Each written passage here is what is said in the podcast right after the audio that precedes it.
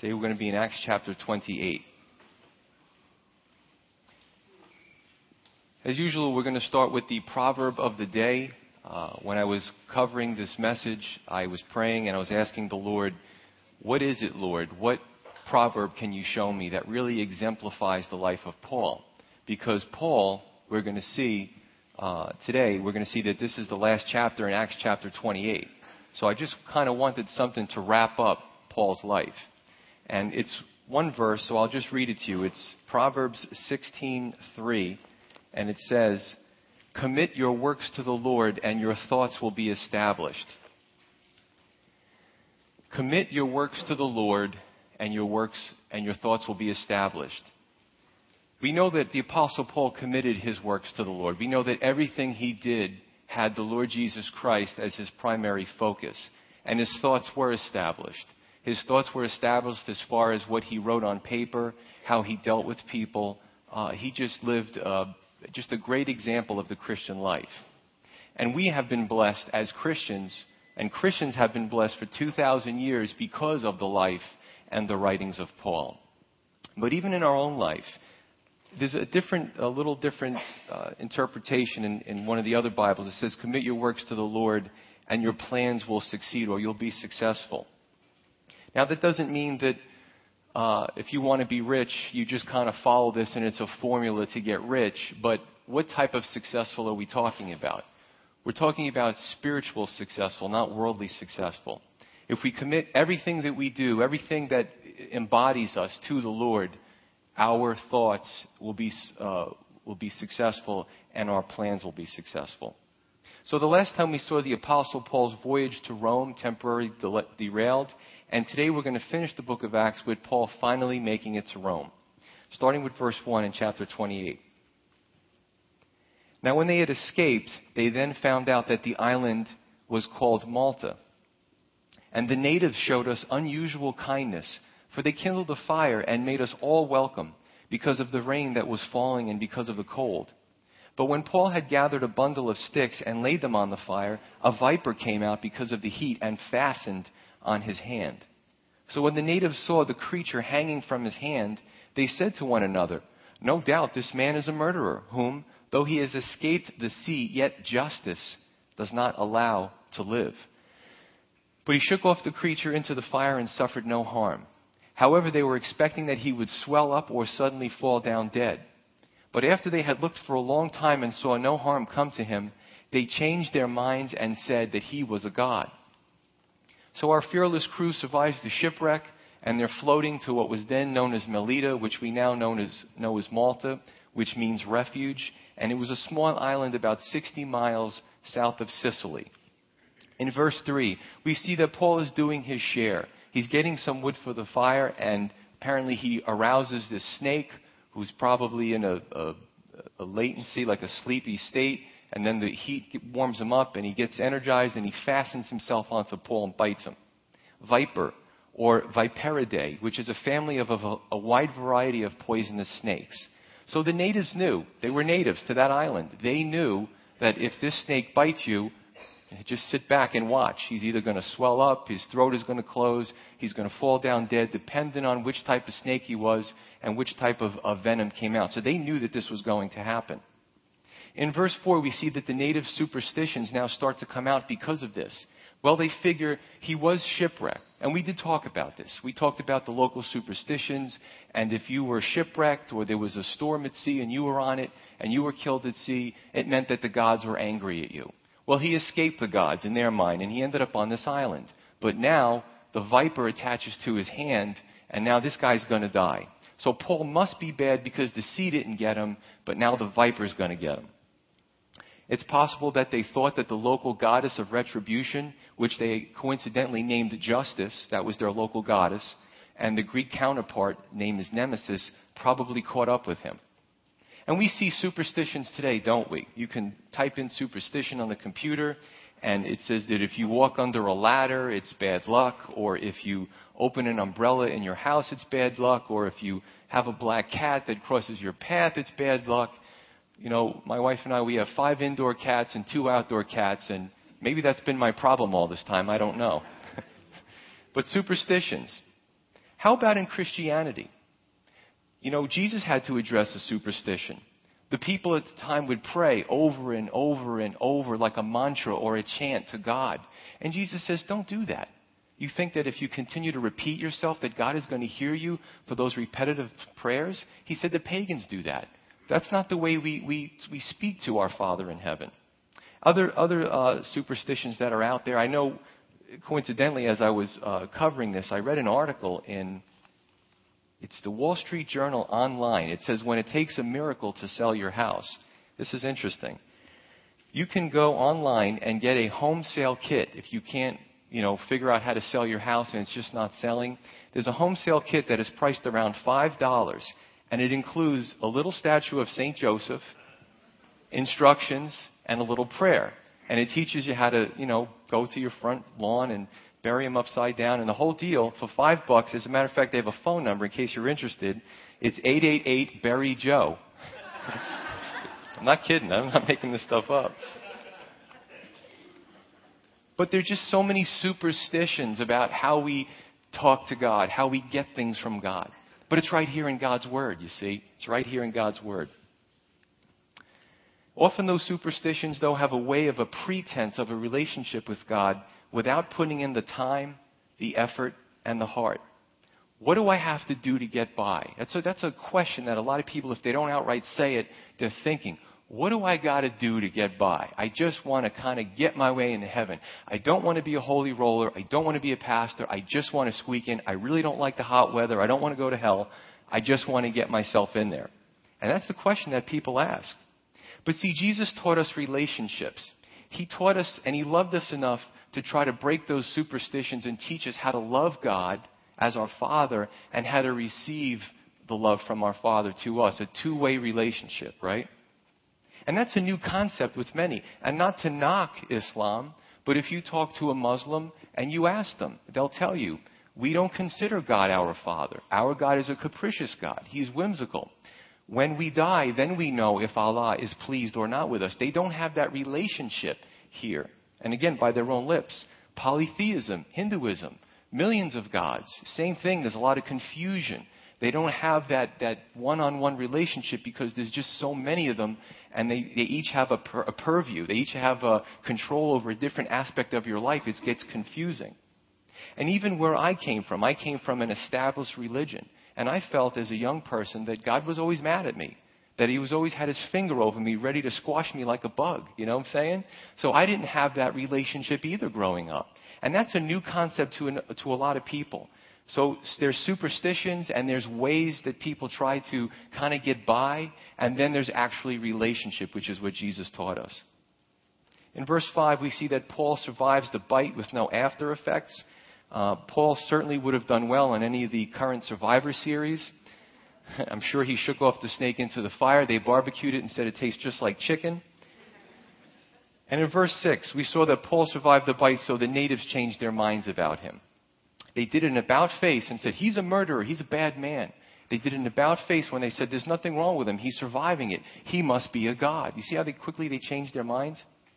So Paul was a murderer and deserved death to a turn of events, and now he's a god. He went from a zero to a hero. But you know, in the world, you can go back to a zero again. The world is fickle. And then you can go up to a hero again. And you, it gets very confusing what people think about you, especially if you're a, a high-profile figure. But this represents the fickleness of the world. There's no stability or foundation in the unspiritual. Look at sports figures.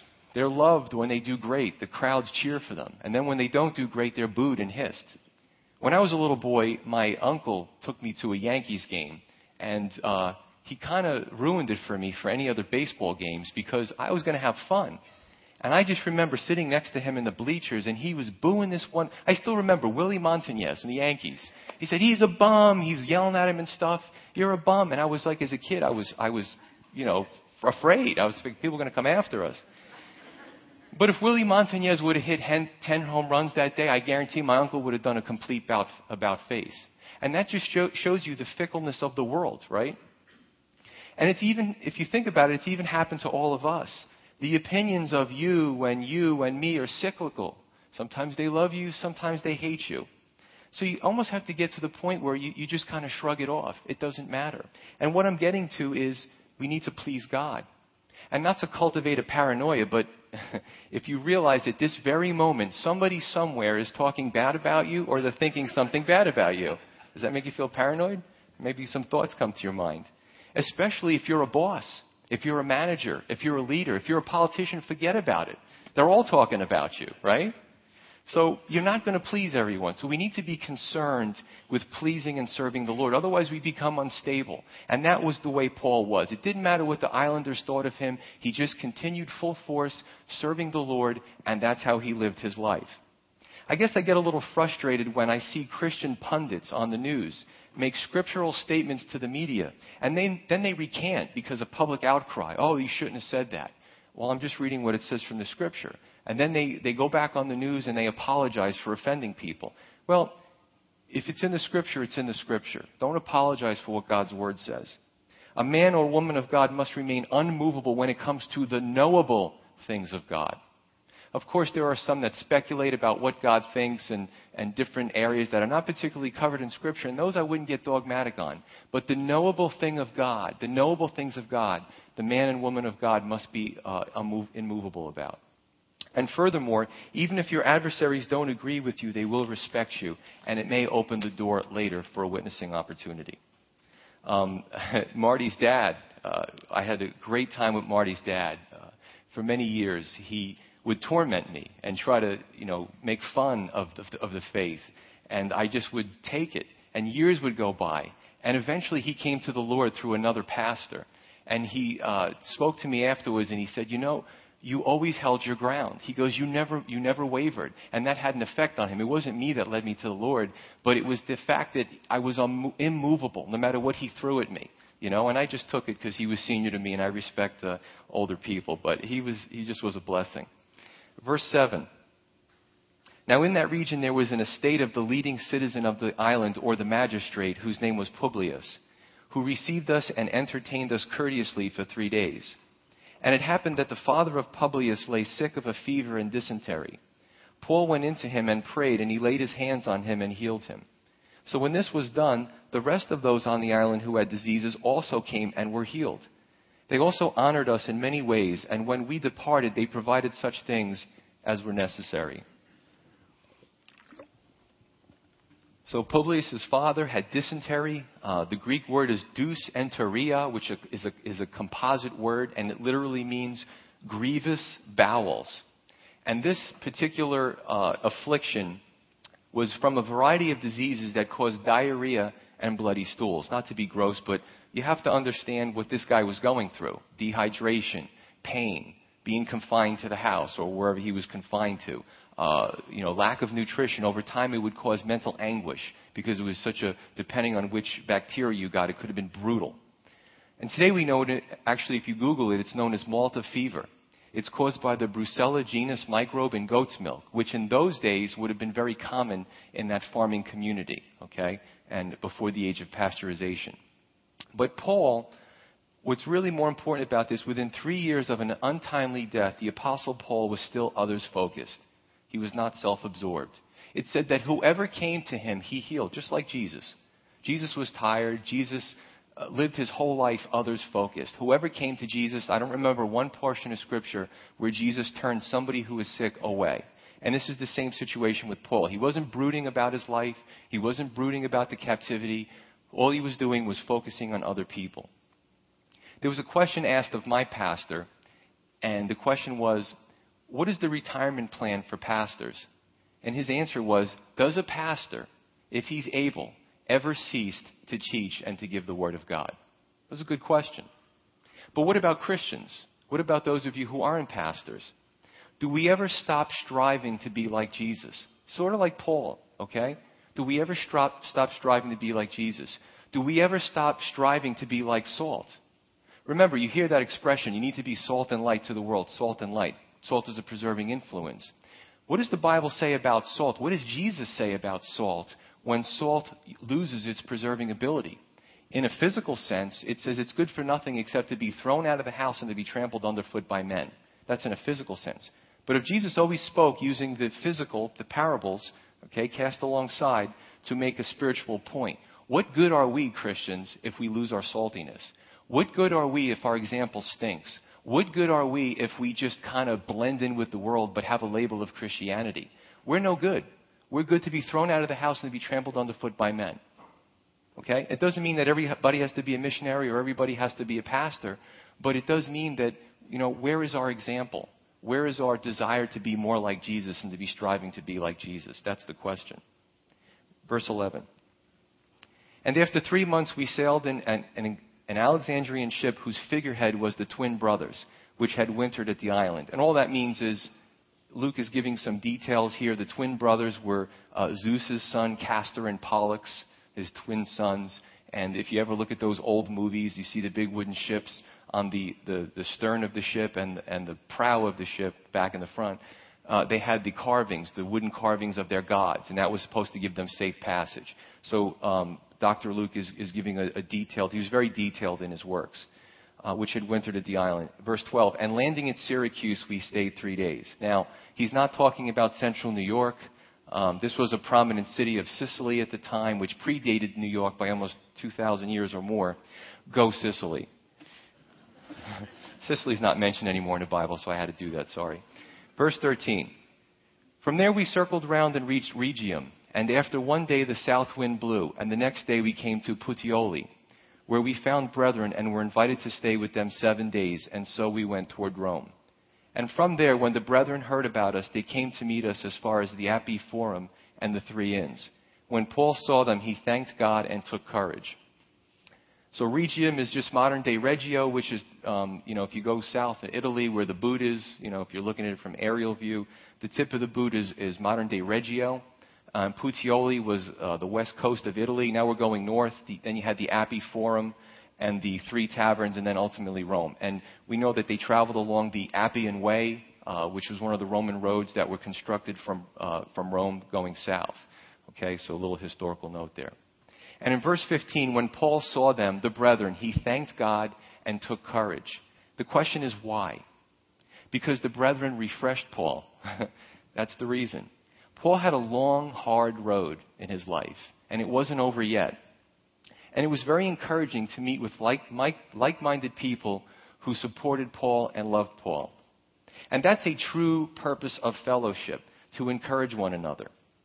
Unfortunately, Christians who are who maybe have their own agenda, or they have no common goal, or they don't know what it means to, to meld in with the body of Christ and, and have that team spirit, they spend much of their time scrutinizing others and having a critical spirit, tearing down instead of building up. Now, that's an aberration in the body of Christ, but unfortunately, where there's not a common goal, that's very common.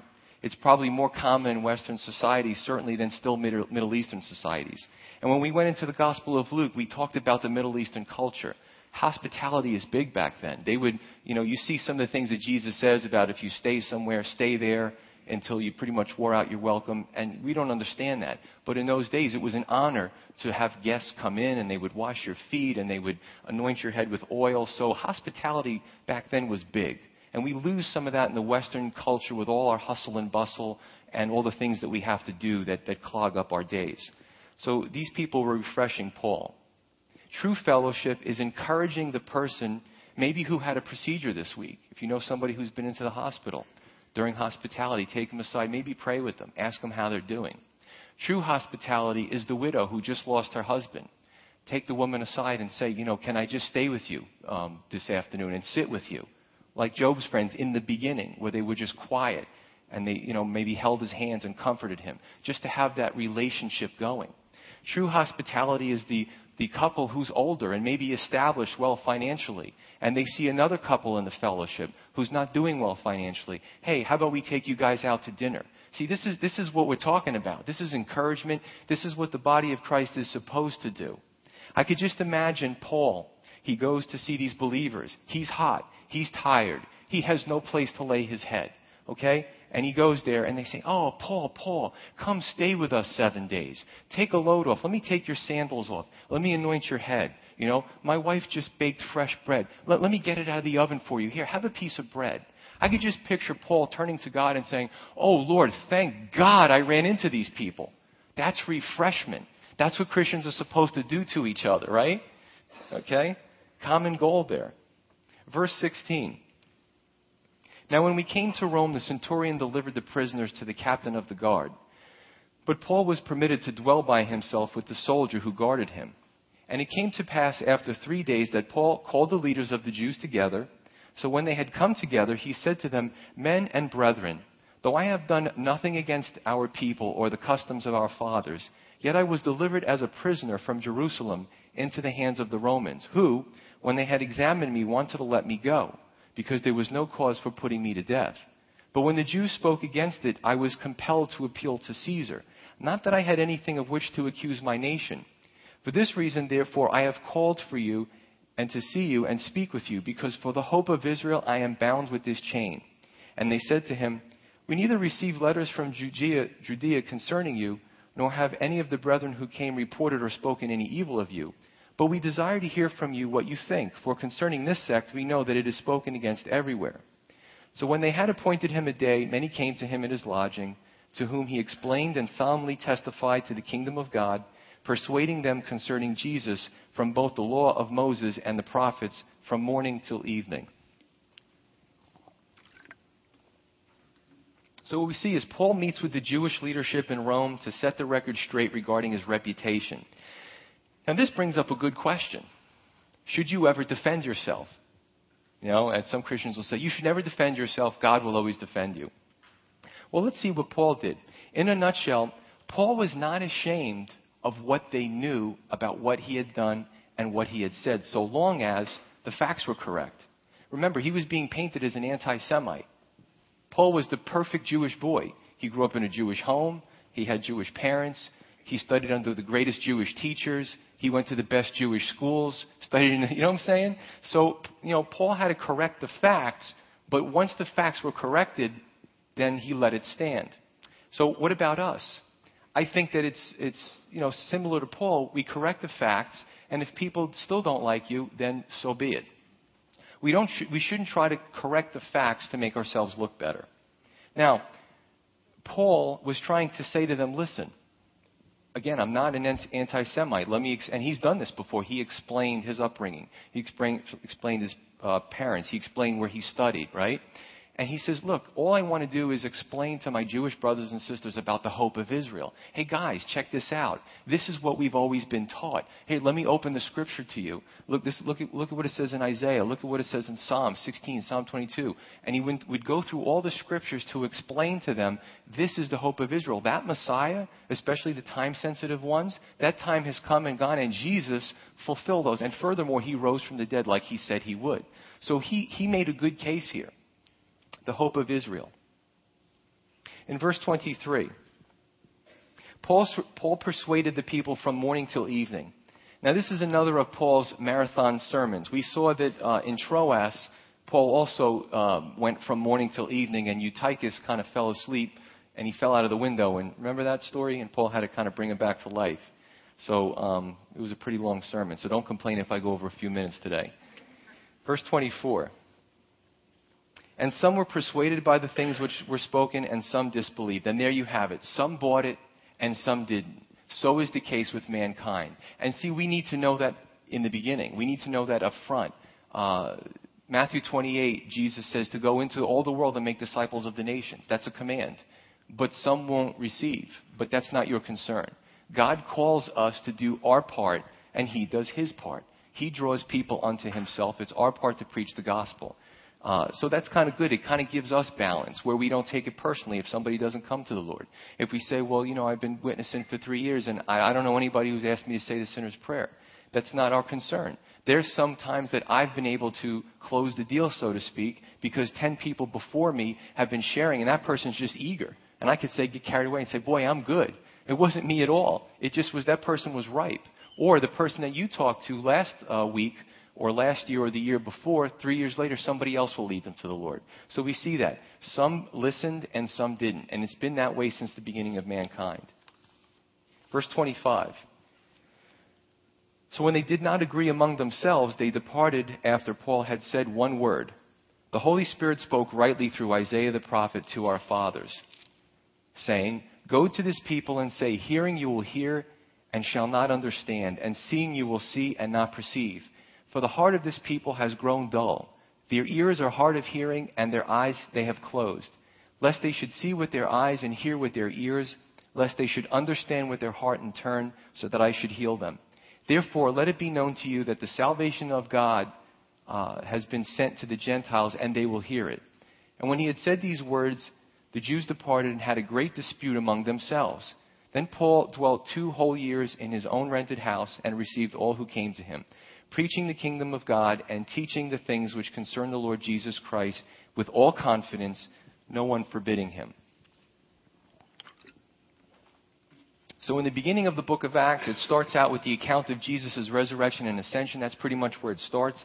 And in the end of the book of Acts, it ends with the Apostle Paul continuing to preach until the ends of the earth. How appropriate. But I really want to focus, before we close, on verses uh, twenty-six and twenty-seven, which directly come out of Isaiah uh, six, nine through ten. And I'm just going to turn to Isaiah six. This is a fascinating portion of, portion of Scripture. Isaiah says, in the year that King Uzziah died. King Uzziah was a very popular king. He reigned for fifty-two years. There was prosperity in the land. There was military might. The economy was good. Everything was going well. But then King Uzziah died, and the people were broken. They were brokenhearted, because you could get a crummy king next, and he could ruin the whole country. Okay? Uh, Isaiah says, I saw the Lord sitting on a throne. So the earthly king dies. Everybody's focused on him. But I, Uzziah said, in that year, I saw the true king, the real king. The, the everlasting king sitting on the throne, high and lifted up. And use your imagination a little bit here. Okay, this is the Lord, high and lifted up. And the train of his robe filled the temple. The temple was a tremendous scru- uh, structure back then. Um, probably, you know, probably about the size of this room, maybe bigger, uh, depending on the, the measurements. So the train of the Lord's robe is filling the temple. Above it stood seraphim, which were uh, angels. Each one had six wings. With two he covered his face, with two he covered his feet, and with two he flew. And one cried to another and said, and you got to imagine this because it's shaking the posts of the temple. And that thing was built really well with marble and solid stone and timbers. And the angel says once to the other, he says, holy, holy, holy is the Lord of hosts. The whole earth is full of his glory. Could you imagine being Isaiah and seeing this? You probably had like nervousness, you know, and trembling inside. I would have. I would have been crying or something. And the posts of the door were shaken by the voice of him who cried out, and the house was filled with smoke. Then I said, Isaiah is saying, woe, woe is me, for I am undone. That's basically saying, I'm toast. I, I, I can't stand in God's presence. When you're introduced to the living God, you see how sinful you are. We all, we all do. Okay? So Isaiah realizes he doesn't even belong here. He doesn't even belong in God's presence. Because I'm a man of unclean lips, and I dwell in the midst of a people of unclean lips. For my eyes have seen the King, the Lord of hosts. Remember, it starts out with King Uzziah, but now he says, my eyes have seen the King. All the other kings now don't compare to the Lord. Then one of the seraphim flew to me, having in his hand a live coal, which he had taken from the tongs of the altar. And he touched my mouth with it and said, behold, this has touched your lips. Your iniquity is taken away, and your sin is purged or atoned for. And I also heard the voice of the Lord saying, whom shall I send, and who will go for us? Then I said, here I am, here am I, send me. Again, you're confronted with the living God, and all you want to do is help. Lord, what can I do? What can I do to be a part of your plan? And he said, go and tell these people, and this is now where it comes into the book of Acts. This is what Paul is referring back to. Keep on hearing, but do not understand. Keep on seeing, but do not perceive. Make the heart of this people dull, and their ears heavy, and shut their eyes, lest they see with their eyes and hear with their ears and understand with their heart and returned and be healed. Then I said, Lord, how long? And he answered, until the cities are laid waste and without inhabitant, the houses are without a man, the land is utterly desolate. The Lord has removed men far away, and the forsaken places are many in the midst of the land. And then he speaks about the remnant. Here's a situation where, in context, Isaiah six, this is right before the Babylonians are going to come, and they're going to destroy Jerusalem. They're going to burn the walls. They're going to knock everything down. They're going to steal the, the, the gold. They're going to kill the people, uh, slaughter. All this stuff is coming. So in context, you understand what's going on. But the heart of the people is really bad, very wicked, very backsliding, very turned away from the Lord. Isaiah starts out with the death of a popular king. Then he reveals the true king. And it ends with a people who are more man-focused than God-focused. And that's really sad. See, that's the tragedy of God's people, that they're not terribly moved by God. Let me just explain the phrase here. It says that you're seeing but not perceiving. Does that make any sense? Go to this people and say, hearing you will hear and not understand, and seeing you will see and not perceive.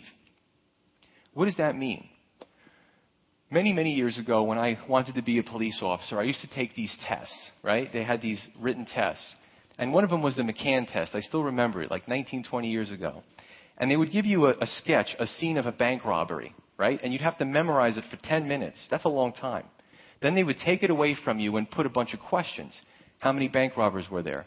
How many tellers? What were the names of the tellers? How many money bags were on the counter? Which way was the getaway car facing? When I took that first test, I was like, I'm not cut out for this job. But I just looked at it for ten minutes. My eyes saw. I mean, I could still see the picture in my mind, but when I went to write down everything that was in the picture, I did terribly because I didn't perceive what I was seeing. Now, the hearing part.